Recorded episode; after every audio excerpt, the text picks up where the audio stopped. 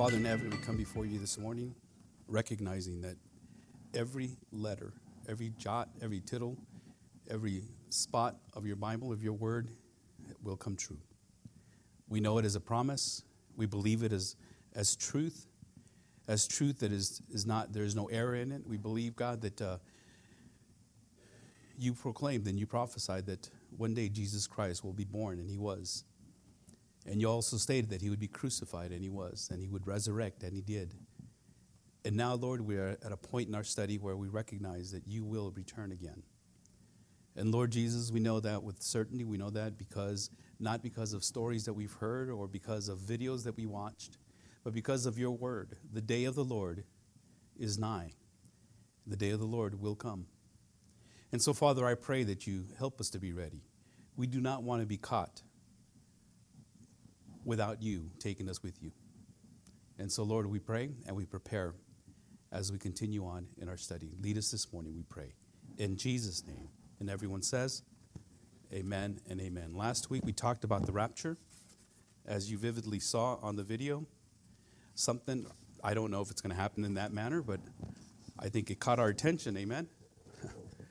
and uh, the good thing is, is that we are preparing and we are ready. Open up your Bibles to 1 Thessalonians chapter 5. We are in this portion of scripture that talks about the day of the Lord. And uh, you know, it's interesting because uh, as I was done last week, I talked to a few people, and you know, many people says that we've never heard of the rapture being preached like that. We've heard of it happening, but not anything like what you discussed. And all I did was read what the Bible said. I give you scripture, I give you uh, background information, and I give you what the Word says. And just like the rapture, there, there are no signs for that rapture. There are no signs for the taking up of the church. There are no signs for that event to take place or to happen. But all the signs that are pointing to the end time, those are the signs that we are looking at and looking for. And because those signs are getting closer and closer, many of them are now starting to unfold, we, as we look at the, the rapture, that's the taking up of the church prior to the tribulation, the seven year tribulation, because we're looking at the end time, all these signs pointing to the end time, we have to remember that the rapture happens seven years before that even takes place. So if everything is pointing to the end time, and, and if it were to happen soon, today, then that means the rapture has to have taken place seven years before. You see what I'm saying? But since the rapture hasn't happened, we know that the end time is still at least seven years away. But the way history is moving at such a fast pace, and just the lawlessness and everything that's happening in this world, indicates that that day, that time is coming soon. But prior to that happening, the rapture has to take place seven years before that end. Beloved, I believe, as many people do as well, uh, as they did in that day, that the, the day of the Lord is near. The day of the Lord is coming. And one day it would happen. The interesting thing is that many people, as I heard last week, many people have not heard uh, of the devastation or the vengeance of God or the wrath of God. Most preachers, what they like to do is be very positive and affirming and comforting uh, because, you know, they don't want to scare you away from the, that guy talks nothing about vengeance and that's all he talks about. You know, I want you to know that Scripture warns of God's judgment over and over and over again and the eternal punishment of the unbelievers. Judgment was a major uh, emphasis on both the Old Testament and the New Testament. The Old Testament prophets, they prophesied and they talked. God said, change or turn or devastation is coming, destruction is coming. I, I, I hate the evildoer. Uh, your, your heart is wicked. There is nothing good about man, and, and God would constantly display his grace and be gracious and gracious. And that grace that he displayed on people, that he continued to unleash on mankind, man just took advantage of it, like saying, No, well, God's okay with it. He's got no problem with it since God has not killed me yet. Until one day, Noah and his family were the only righteous people on the planet. And God says, You know, every man's heart is bent toward evil. And he wiped out all of Noah's, uh, Noah's friends and saved his family. You know, in as much as the Old Testament prophets talked about it, the New, New Testament apostles, they proclaimed it and they preached it. But the person that talked more about the judgment of God was Lord Jesus Christ. He talked more about that than love than anything else. He talked about the judgment and the things to come. because he was trying to warn us. He wasn't trying to scare us, he was trying to tell us this is what's going to happen. And so when we get to this point of uh, 1 Thessalonians chapter 5, remember, Paul spent a little bit of time with the people in Thessalonica, just a little bit of time. and we've been going through this book verse by verse, chapter by chapter.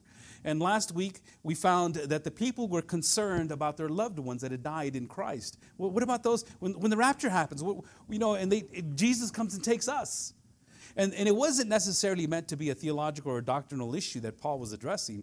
But what Paul was trying to address was the fact that these folks, the people, the family members of those that have died or those that have uh, gone on before them, Jesus, uh, Paul says, you, you know, they're not dead, they've fallen asleep. And as I mentioned last week, this death that many people are afraid of, Paul and, and the, the Jesus and the, the Bible teaches us that it's, it's asleep. Uh, the word komatorian, they fell asleep, is the word that they would use for a hotel or a resting place. Kind of like when you're a weary traveler and you're, you're moving and you need a place to stop and rest, and you look for the best place that you can find it to be able to rest. And last Sunday was very appropriate because we had just finished the kids' day that day before, and many of us were tired and we just wanted to get home and oh, I just I just want to go to sleep. And we looked forward to it. It was a comforting thought. And Paul says that's the way Christians ought to view death. Not that we ought to be happy about it, not that we ought to be talking glad about it, or even trying to make it happen even sooner.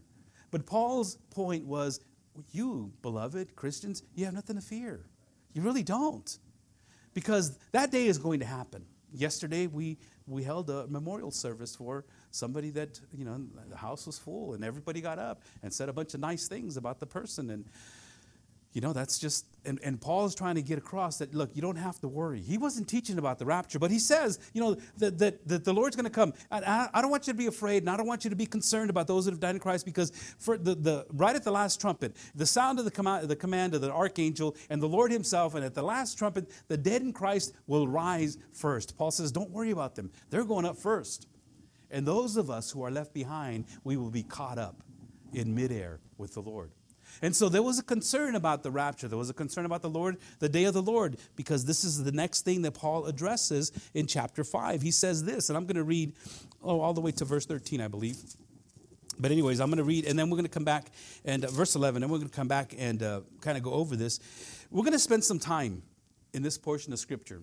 Okay, we're going to spend maybe not a lot of time. Just I'm just going to probably a couple of weeks because in Second Thessalonians, Paul really emphasizes more the second coming, the things that are to take place. I'm going to introduce some of that today. And, uh, and if you stay with us, you know, these next few weeks as we get into Second Thessalonians chapter 1, but chapter 2 is the one that kind of opens it up. And we see how the, the, uh, the, six, the seven seals that are opened up in Revelation chapter 6 and how all of that is being displayed and dispensed out into the world. And then you have the trumpets, and then you have the, the bowls, and, and you have all this in the book of Revelation. So we're going to go over a lot of that just to kind of clear the air as to what's to happen. Because I don't know about you, but I know a lot of people that are concerned. You know, what's going to happen? What's going to happen? How's it going to happen? When is it going to happen? You know, how's it going to all take place? But let me just at least start off right now with uh, chapter 5 of 1 Thessalonians and verse 1 to verse 11. Paul says this now. You know, as a matter of fact, when he says the word now, it's he's changing the subject. Okay, I know you have, as a matter of fact, he says now concerning the things that you guys are talking about, the things that you guys are asking about, concerning the times and the seasons, brothers, you have no need to have anyone, anything written to you. For you yourselves are fully aware that the day of the Lord will come like a thief in the night. While people are saying there is peace and security, then sudden destruction will come upon them as labor pains come upon a pregnant woman, and they will not escape. But you are not in darkness, brothers, for that day to use for, for that day to surprise you like a thief. For you are all children of light, children of the day. We are not of the night or of darkness. So then let us not sleep as others do, but let us keep awake and be sober. For those who sleep, sleep at night, and those who are drunk, those who get drunk, are drunk at night. But since we belong to the day, let us be sober, having put on the breastplate of faith and love, and for a helmet, the hope of salvation. For God has not destined us for wrath, but to obtain salvation through our Lord Jesus Christ, who died for us, so that whether we are awake or asleep, we might live with him. Therefore, encourage one another and build one another up, just as you are doing. Father in heaven, thank you for this portion of scripture that should encourage us, that should build us up, that should help us to look forward to the day that you will return. This portion of scripture was never meant to frighten anyone or to scare anybody into submission. It was just meant to encourage those that were waiting and anticipating and thinking that the day of the Lord had already come. So, Lord, help us to get a, a good handle on this this morning until we start taking it all apart and realizing on the things that we need to look for and what we ought to be doing. So, thank you, Father, once again for this time we pray. In Jesus' name. And everyone says, Amen. Scripture repeatedly warns of God's judgment. He does. He's always been pushing that agenda, telling us to be ready, to be prepared. Paul had preached this truth to the people in Thessalonica, and he shared with them the things that were going to happen. Remember, I've said before that Paul was only with them for a short amount of time compared to how he spent one or two years in Corinth and all, all these other places. And so Paul was run out of town. And uh, he was he was kicked out, and he was and the people that were left behind, the, the people that he was preaching to, were under persecution. They kept telling him, You cannot be listening to this man. He's crazy. He's talking about stuff that, you know, we don't even understand. But Paul had an insight from God. And he said, You know what? These things are going to take place. And unlike the rapture, the, the rapture doesn't have any signs, but the end time does. So, number one in your outlines, the day of the Lord is unknown. The day of the Lord is unknown.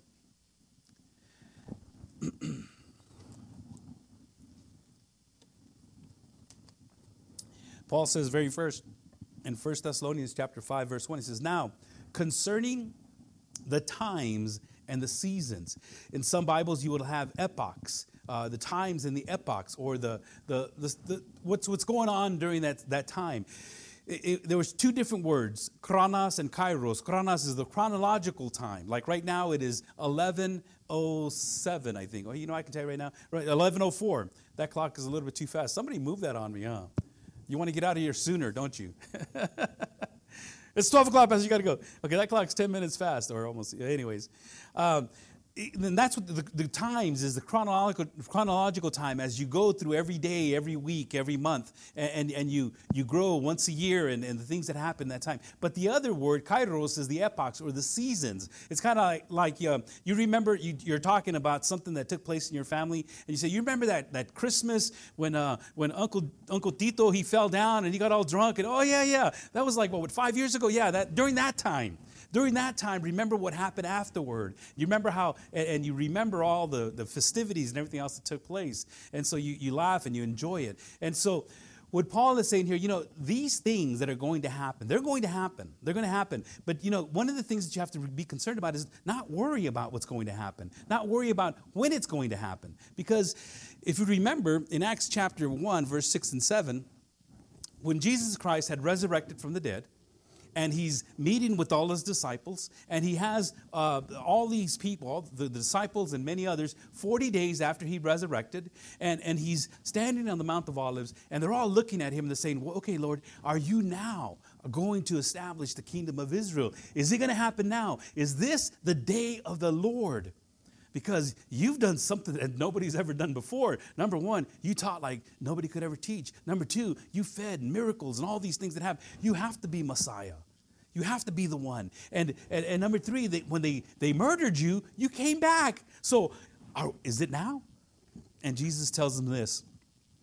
They said, Well, the, first of all, I, I, didn't realize I had the whole, the whole verse here. Lord, will you at this time restore the kingdom to Israel? He said to them, It is not for you to know times or season that the Father has fixed by his own authority. What, what Paul or Jesus had said, you know, it's not for you to know. Paul is saying the same thing. You don't need anybody writing to you when this is going to happen and when that's going to happen. You don't need to know. You don't need to have any written information. All I've given you is that it's going to happen, and that's all you need to know. And there's certain things that need to take place. When they're talking about these, these things that have to happen, you know, these things that are going to take place before the day of the Lord, the first thing, as I mentioned last week, is the rapture the rapture according to Second thessalonians chapter 2 that we'll look into we're going to also see and we'll see when that you know how that's going to take place. Paul says to them in Second thessalonians 2 well let's turn there very quickly. It's just one page over. One page over in chapter 2 verse 1 it says this Now concerning the coming of our Lord Jesus Christ and our being gathered together to him, we ask you, brothers, not to be quickly shaken in mind or alarmed, either by a spirit or a spoken word or a letter, seeming to be from us, to the effect that the day of the Lord has come. You see, they were concerned. And just like you, you hear a bunch of people talking about the day of the Lord. Jesus Christ is coming, and this is when he's going to come, and this is what's going to happen, and this is when he's going to come. And I, for the life of me, anybody, anybody that says, I know when that's going to happen, should be stoned according to Scripture. I guess in today's day, they should be shot because that is heresy. To say that you know when he's going to come. And I'm going to tell you something, and you probably have heard this. Many people have risen up and said, I figured it out when that day is going to happen. And it hasn't happened. There have been books written about, about the time and when it's going to happen, and it hasn't happened. That is blasphemy. Nobody knows. Jesus himself, as a man, even said, Nobody knows, not even the angels in heaven, not even me as a man knows. You know, that's something that God has prevented Jesus, the man, from knowing. Only the Father in heaven knows. And of course, Jesus knows because he's the one that's coming back. He's got an appointment and he will fulfill that appointment. And so Paul is telling them, says, don't be alarmed. And there are a lot of voices out there, beloved, a lot of voices. This is why this, reading the scripture, is very important to you and to your family, to your friends. You need to know the word because you'll hear all kinds of ideas and all kinds of thoughts.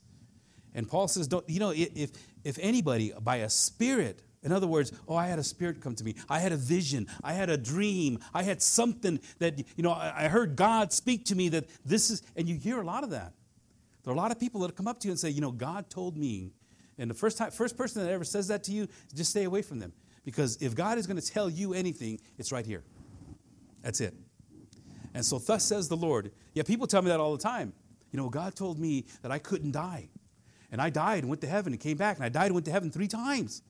A guy tells me. I says, Really? He says, Yeah, well, what did he tell you? He says, Well, he told me I had to preach the word, tell people that he's coming back soon. Well, I already know that.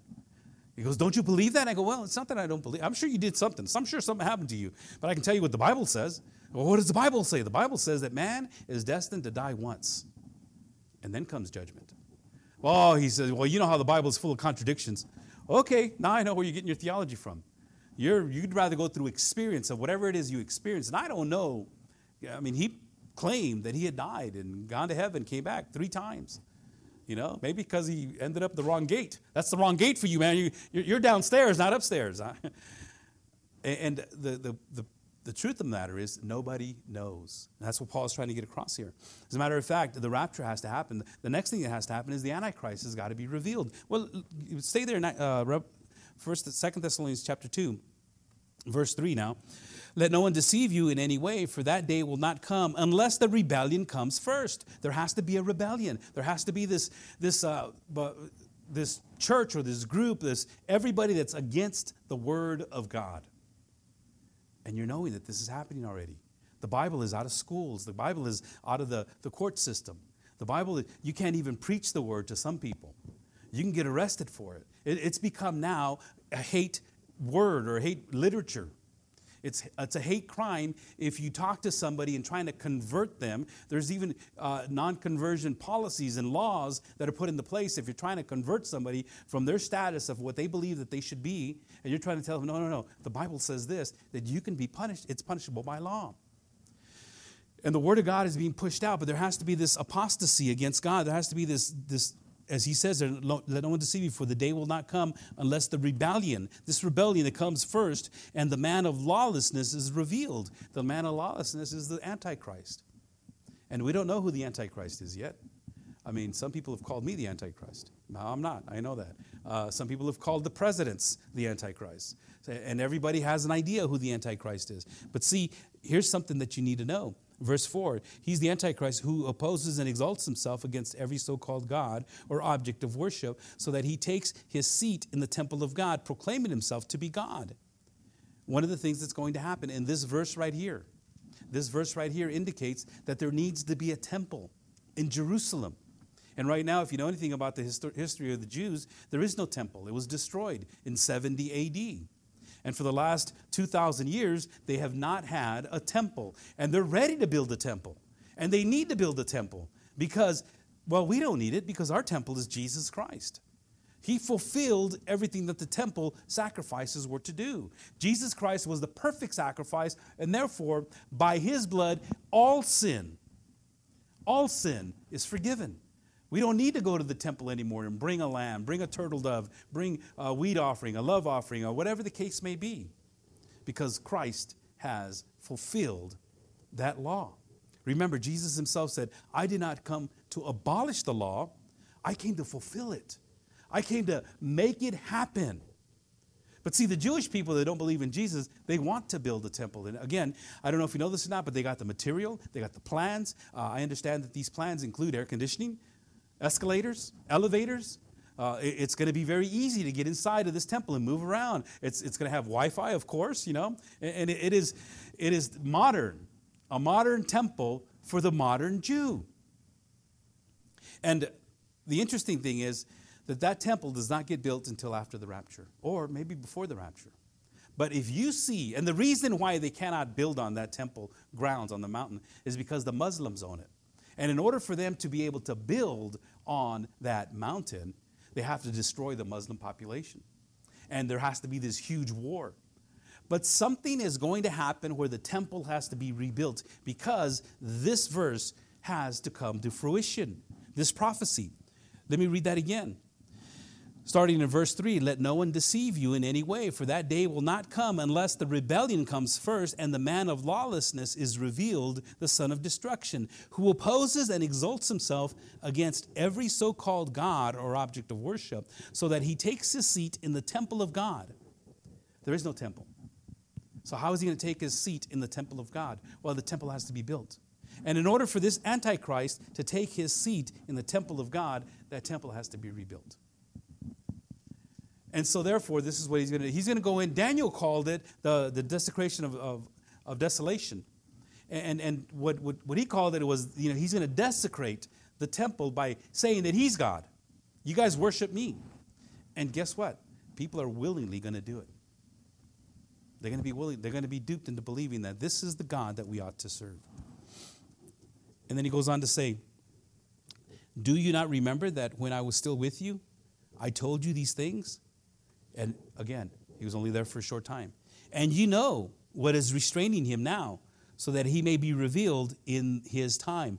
For the mystery of the lawlessness is already at work. Only he who now restrains it will do so until he is out of the way. Let me kind of backtrack a little bit there and explain a little bit of what Paul says. He says, You know, right now, you know what is restraining him. And what is restraining him right now is God, the Holy Spirit. The, the lawless one has not been revealed. You can't see him. We don't know who he is.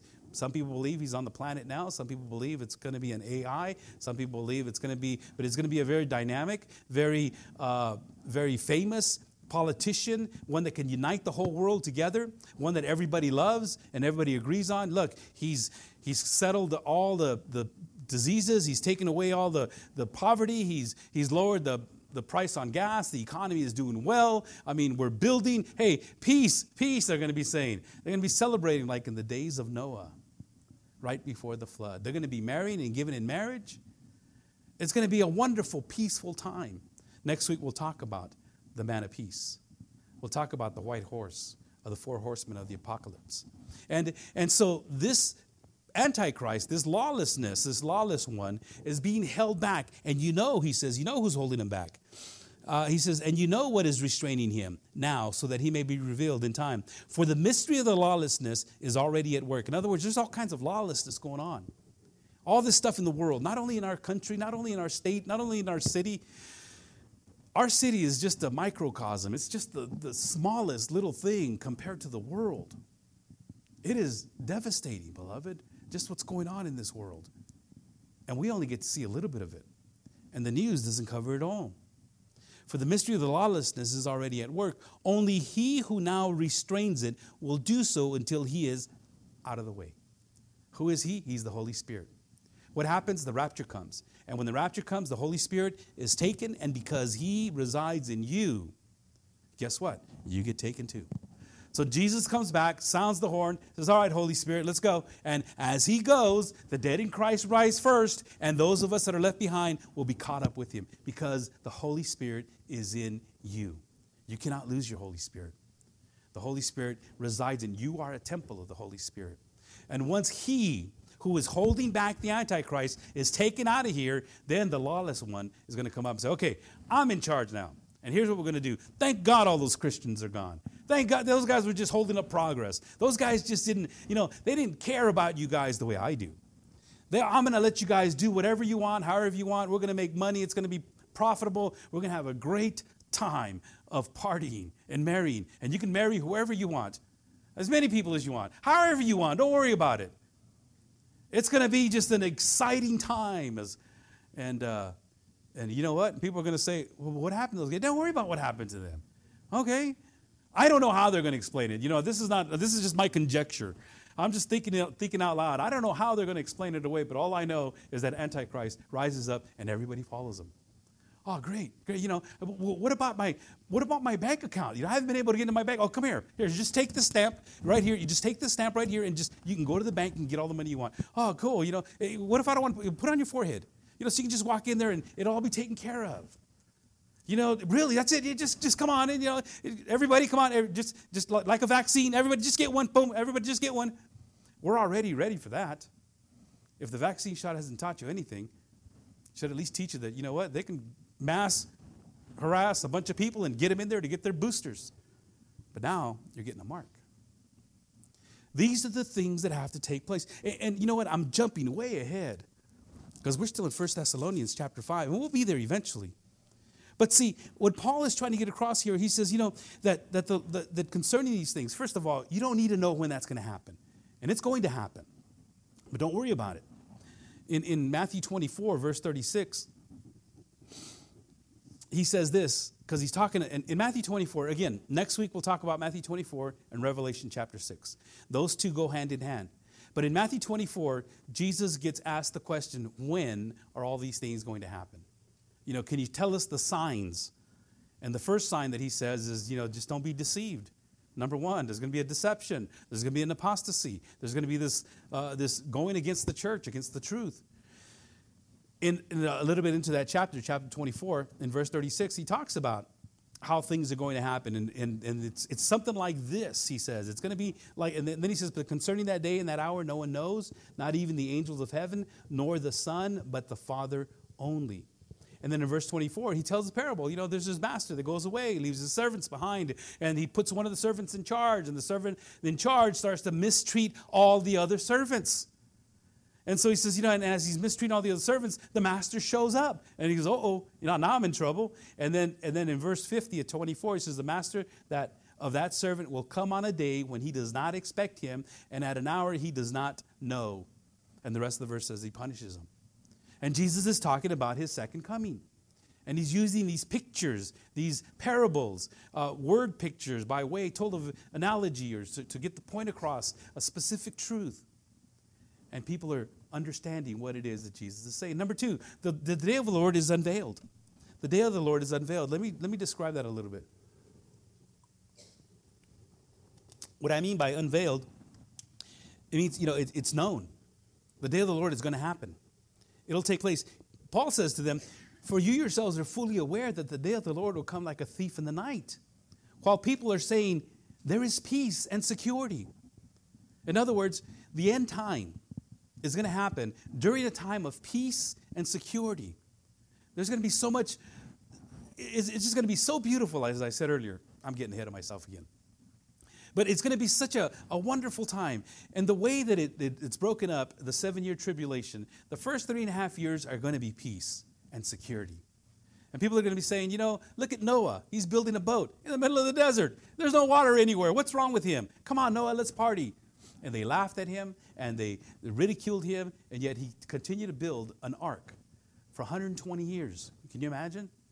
For 120 years, slaving away, not knowing, just understanding that God said to do this. God said, Build this ark, build this ark, build this ark, until one day, until one day, God called all the animals together. He called them out He because here, lizard, lizard, lizard, lizard, and then they come two by two. Come on, camels, alligators, eh, all these, all these animals, two by two, two by two. You ever heard that expression? Every time, God never shuts a door until he opens another one. You ever heard that? That day, God shut the door of the ark, and that was it. God himself picked up that door, closed it, and then caused the rains to fall. And at that time, people were trying to get in, but there was no handle on the outside. This is the way it's going to be on the last days. And he says, You're fully aware. He says, The day of the Lord, it's unveiled. In other words, you don't have to be told, number one, you know, that it's going to happen because you, you read, I, I talked to you about this. We, we've talked about this. In Matthew 24 43, he talks about, uh, Jesus is talking about the end time again. And he says, You know, the end time is going to happen like a thief in the night. You see, if the homeowner knew when the thief was going to come, he'd stay awake, but we don't know. Have you ever had anything broken into your house, your car? You know, you wake up in the morning and you go to your car and you realize, oh my God, they broke in my car. Or you come home from a trip or something and, and all of a sudden you realize somebody's been in my house and took my stuff. It's happened to me. See, if I'd have known that was going to happen, I'd have stayed home, right? If I'd have known that was going to happen, I would have went out, stayed outside with a big baseball bat. Come on. I know you're going to try to, you know, jump into my car. The problem is, is what Jesus is saying here is you don't know. And that's how he's going to come back. See, a thief doesn't come back for uh, pleasure. See, when Jesus returns to take his church, that's not a thief in the night. That's like in the twinkling of an eye. It's going to happen like boom, like in that video. You're going to be sitting there and somebody's going to be talking to you. All of a sudden, boom, everybody's going to be gone. But what Jesus is talking about here is something violent, something horrific, something invading. It's going to be just so empty uh, on how this is going to happen. And he says here in verse uh, 43 But know this, that if the master of the house had known in what part of the night the thief was coming, he would have stayed awake. It would not have let his house be broken into.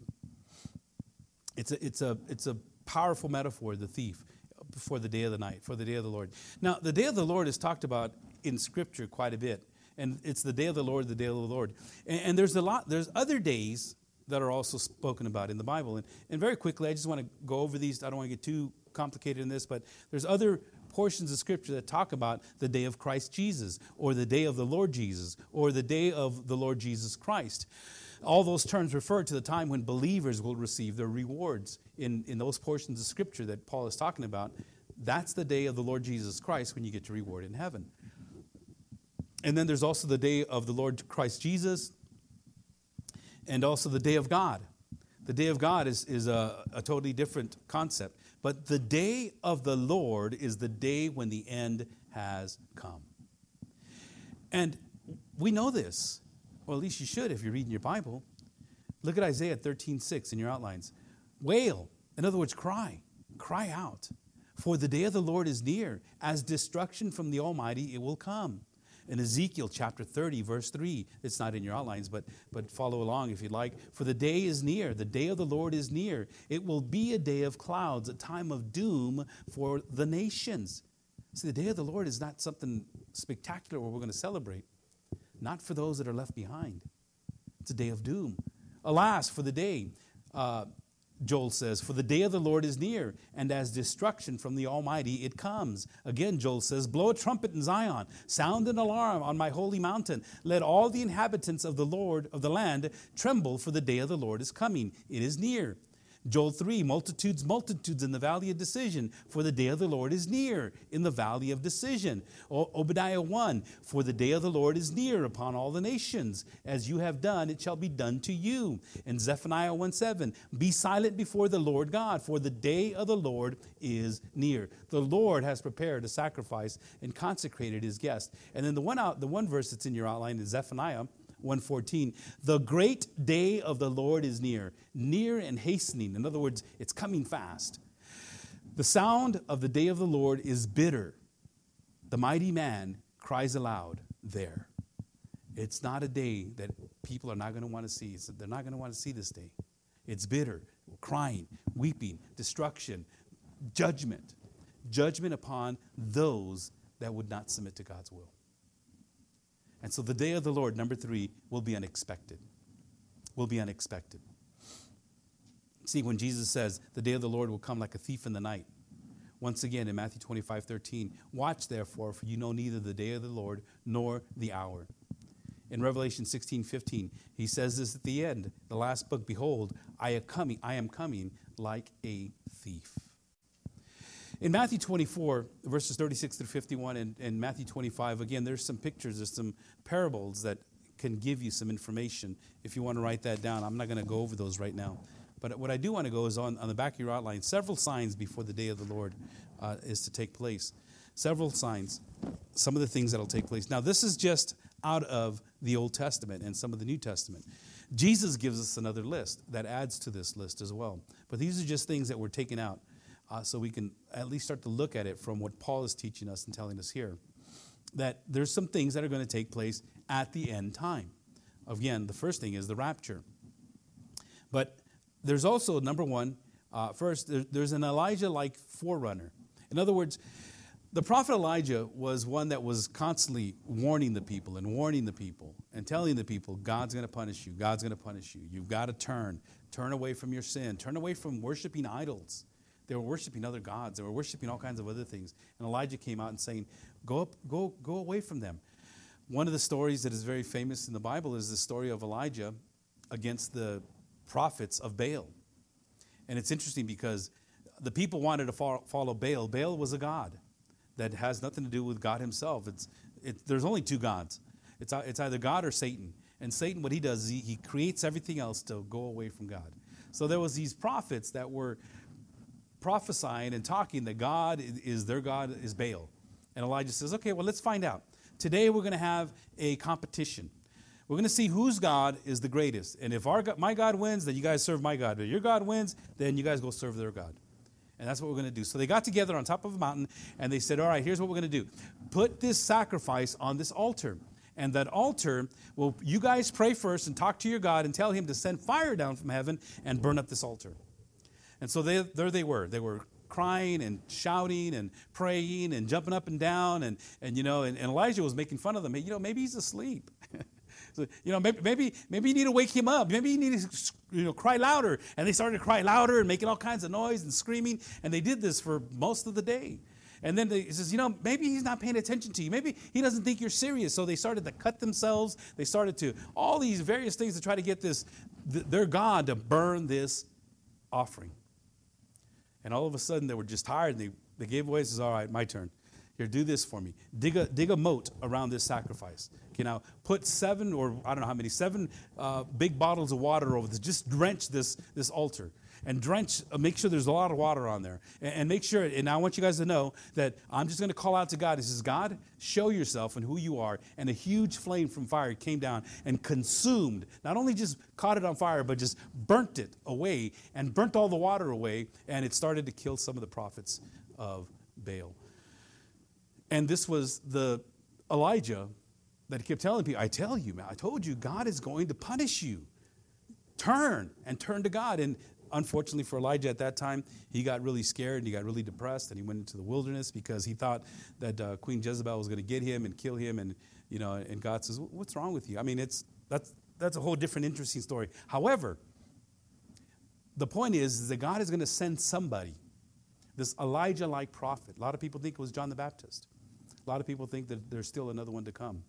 And in Micah chapter 4, verse 5, it says, Behold, I will send you Elijah the prophet before the great and awesome day of the Lord comes. Second sign is a worldwide rebellion against God and His Word. And we read in 2 Thessalonians 2 3 1, Let no one deceive you in any way, for the day of the Lord will not come unless the rebellion comes first. Third, the day of the Lord will not come until an antichrist is revealed. Second Thessalonians chapter 2, once again, the man of lawlessness is revealed, the son of destruction, who opposes and exalts himself against every so called God or object of worship, so that he takes a seat in the temple of God. This Antichrist is the desecration of the temple. And what he's going to desecrate, as I mentioned earlier, this temple has to be built. And he will not show himself, and he will not do this until uh, the, end, the end won't come until he shows himself. Fourth, the nation will begin, uh, the nations will begin to assemble in the valley of decision. There's going to be a battle. Some people call it the Battle of Armageddon. There's going to be this huge battle that the armies are all going to come together. They're going to go up against Israel. They're going to go up against this nation that is going, and all these nations are going to come up against Israel. And that has to happen first before the day of the Lord comes. Another one, another sign is um, dramatic signs in heaven. that you'll see in the skies. I, I don't know if you've been paying attention, but this month there are two full moons. It happens every once in a while. I think the next one's going to happen in, um, uh, I forget, in 2030 or something like that. But it's, it's what we call a, a blue moon. But these are two super moons that happened right at the 1st of August, and there's another one that's going to happen at the end of August. And it doesn't happen too often. You get one full moon a month, every 30 days. So you get one somewhere in the month. But this is the first time in a long time, and it happens quite a bit, uh, every several years or so. But it's going to be signs, something similar to that, where the moon actually turns to blood, where the stars seem to fall out of the sky, where, where the darkness just covers the earth in the middle of the day. And uh, th- there's going to be this, these eclipses that are going to take place this uh, here in a couple of months or so, where there's going to be like three or four different eclipses, or three, three eclipses that take place in various places. And so these are just signs that, uh, that have come up. The sun and the moon are darkened, and the stars would draw their shining. It's, it's, it's part of what will happen during that time. You see, all of these things that are to take place, all of these things will happen because the Bible's already told us this. And what Paul is trying to get across in 2 Thessalonians chapter 5, I'm sorry, 1 Thessalonians 5, verse 8, uh, part of the scripture that we read today. Read this with me, it's in your outlines. But since we belong to the day, let us be sober. Having put on the breastplate of faith and love, and for a helmet, the hope of salvation.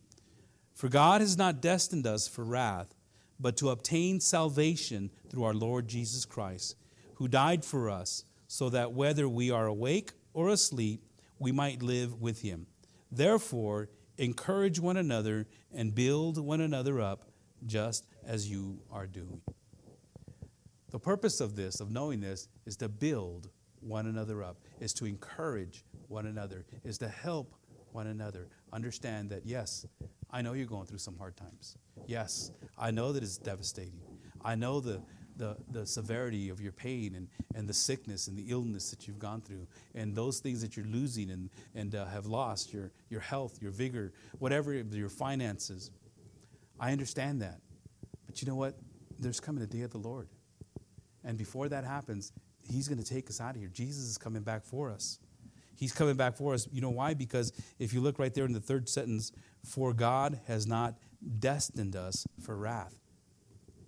We're not going to go through this wrath.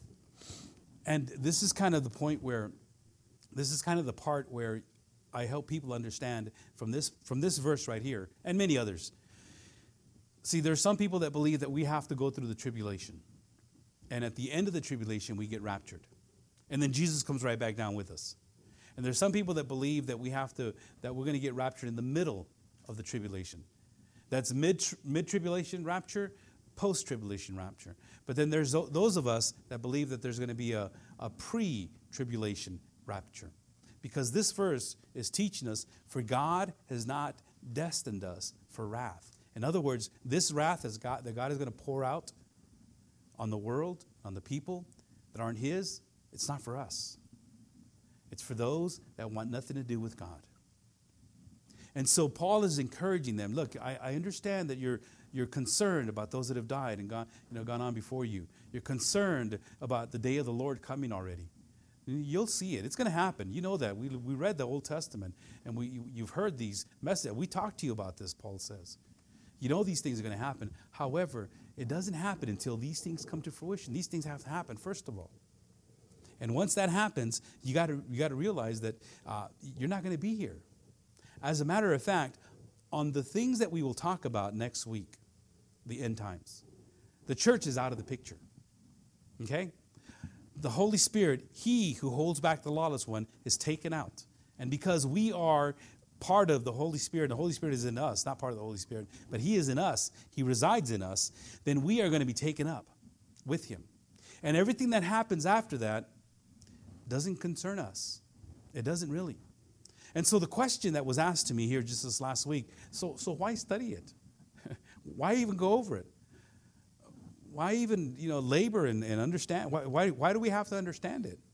Well, first of all, because we're talking about the day of the Lord.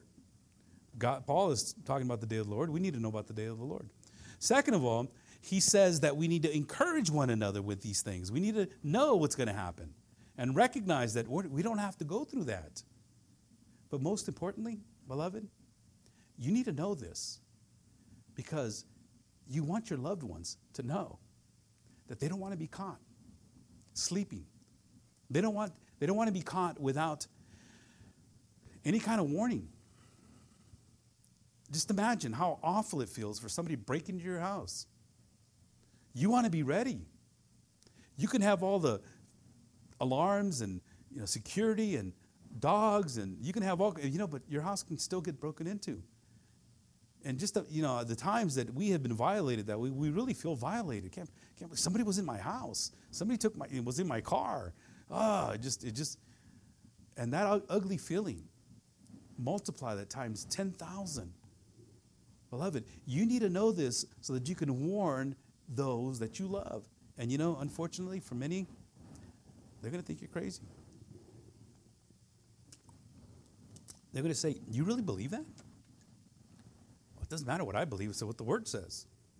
Do you really think that, I'm, you know, I'm going to go to heaven, really? Where's the fruit? Where's the evidence? We need to know this because it's in the scripture. Let me have you turn to Revelation chapter 1. Last book in the Bible. Revelation chapter 1, verse 3.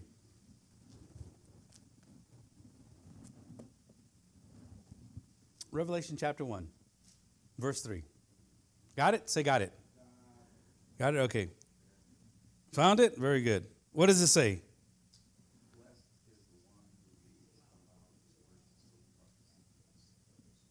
Okay, let's do that all together.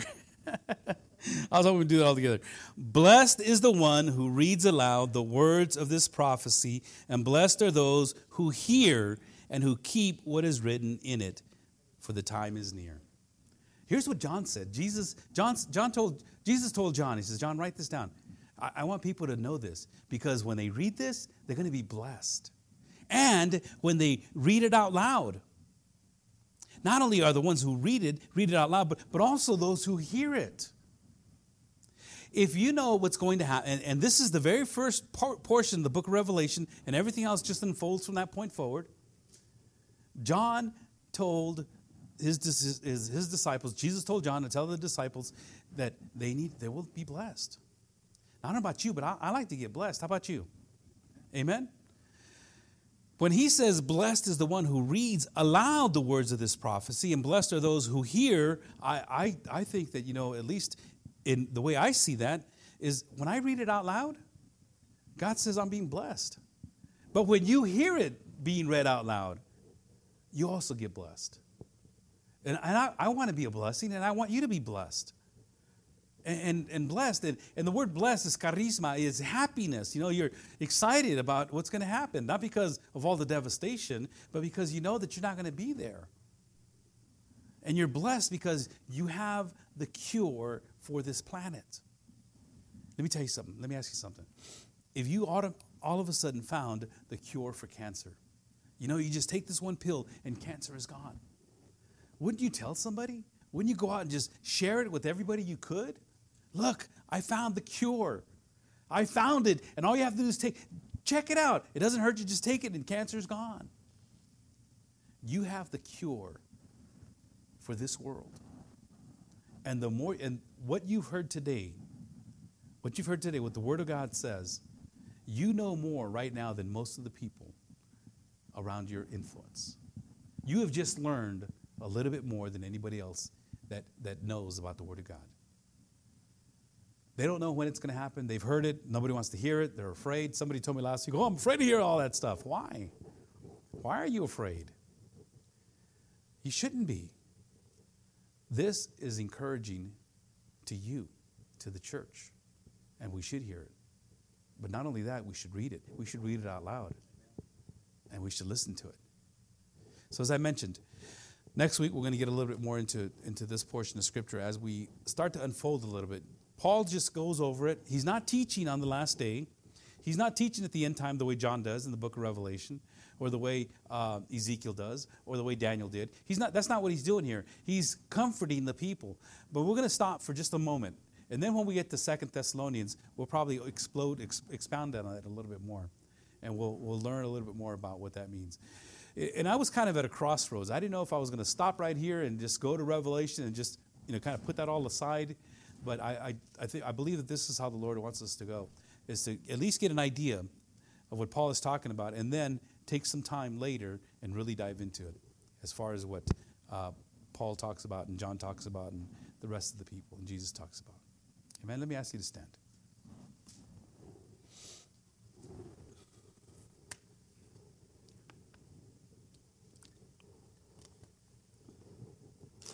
First of all, the day of the Lord is unknown. But, and we don't know when it's going to happen, but we know it's going to happen. It's been unveiled. And we, we see that Paul says it's going to happen like a thief, and it's going to happen unexpectedly. It's going to happen. But before all that happens, there are some things that have to take place. The first, most important, biggest sign is the rapture. One day you'll be sitting there with a crowd of people, and boom, half the people are going to be gone. That video that you saw a little while ago, I think that was an overestimation. I don't really think that that many people are going to be gone from a church. That's just my pessimistic view. But that was a very good picture, amen?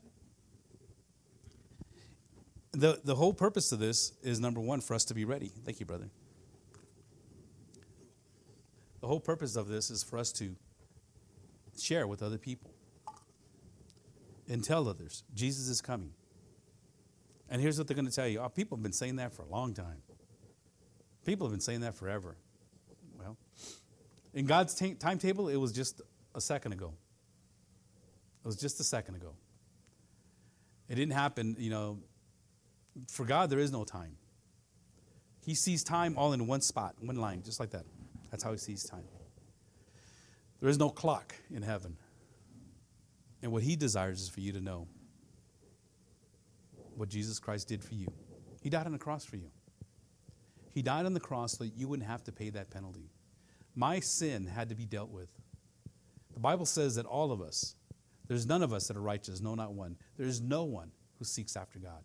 For all have sinned and fallen short of the glory of God. When you understand that you're a sinner, then you respond to the Savior. And many people cannot respond to the Savior because they believe that they're not a sinner. I'm a pretty good guy. You know, I, I, don't, I don't do bad things. Well, if you've lied at least once, the Bible says, you know what?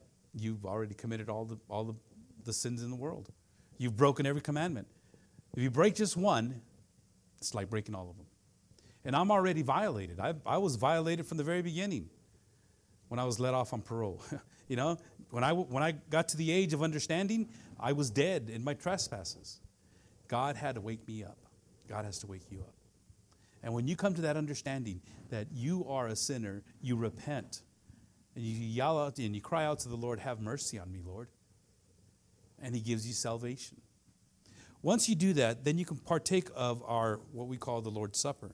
This is not just for anybody. It's those. It's for those that have been saved, those that understand that they have they have been uh, that they were a sinner, that they are now in the body of Christ. And so we take this bread and we drink this juice to say, I thank you, Lord, for putting your body on the cross for me, for shedding your blood for me. But if you haven't come to that understanding yet, if you don't understand what has happened in your life, then what happens is that you, the Bible says that you take it as part of a sin and you bring destruction upon yourself. Let's uh, let me turn to I'm going to turn to 1 Corinthians.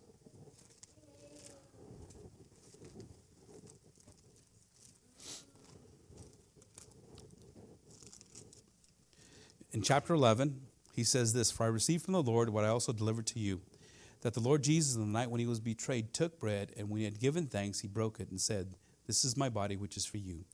Do this in remembrance of me. In the same way, he also took the cup after supper, saying, This cup is the new covenant in my blood. Do this as often as you drink it in remembrance of me. We do the, we do the Lord's Supper or the Lord's table once a month on the first Sunday of the month as a symbol of our salvation. And we also do baptisms, what we're going to have today, as a symbol of our salvation. This symbolizes what God has done for us through Jesus Christ. As we take our cup and communion and, and wafer, we recognize that it's not given us anything new or anything more. It's just a command that Jesus Christ said that we ought to do. Drinking of the juice doesn't turn into blood. It doesn't automatically turn into blood. It's just juice. It's a symbol. Just like baptism. Baptism is a symbol of my commitment to Christ. You are dead in Christ and resurrected in Christ. And so those are the two important symbols that we have in our church. And we practice that because we recognize what Jesus Christ done for us. So I'm going to ask you at this moment to go and, and partake, take a, of juice and a wafer, and then meet us here.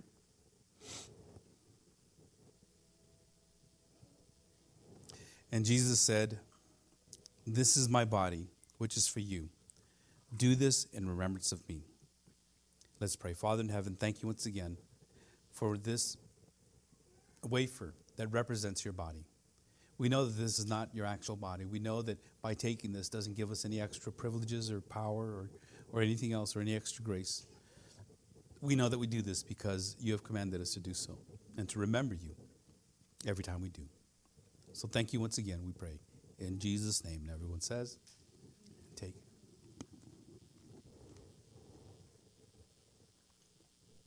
In the same way, also, he took the cup after supper, saying, This cup is the new covenant in my blood.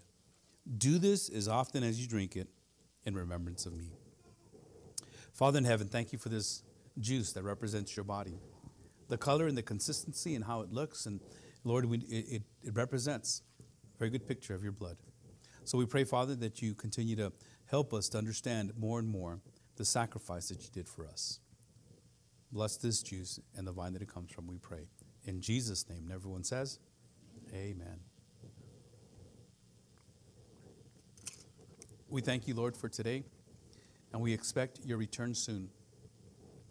We pray that you continue to help us as we look to, to you and we look at the, your second coming, to encourage one another and to be encouraged ourselves. So, Father, as we continue with the rest of our service in worship, we commit it to you and we pray these things in Jesus' name. Amen and amen. All right, if you would like to stick around, we have a baptism coming up real quickly, and uh, if you guys can go get ready. If the, the one in red can follow the one in orange. Right? Yeah, the one in red follow the one in orange. and uh, we'll be outside waiting for you guys. And from that point forward, let's uh, let's move forward. I'll be out here if you'd like to have a word of prayer.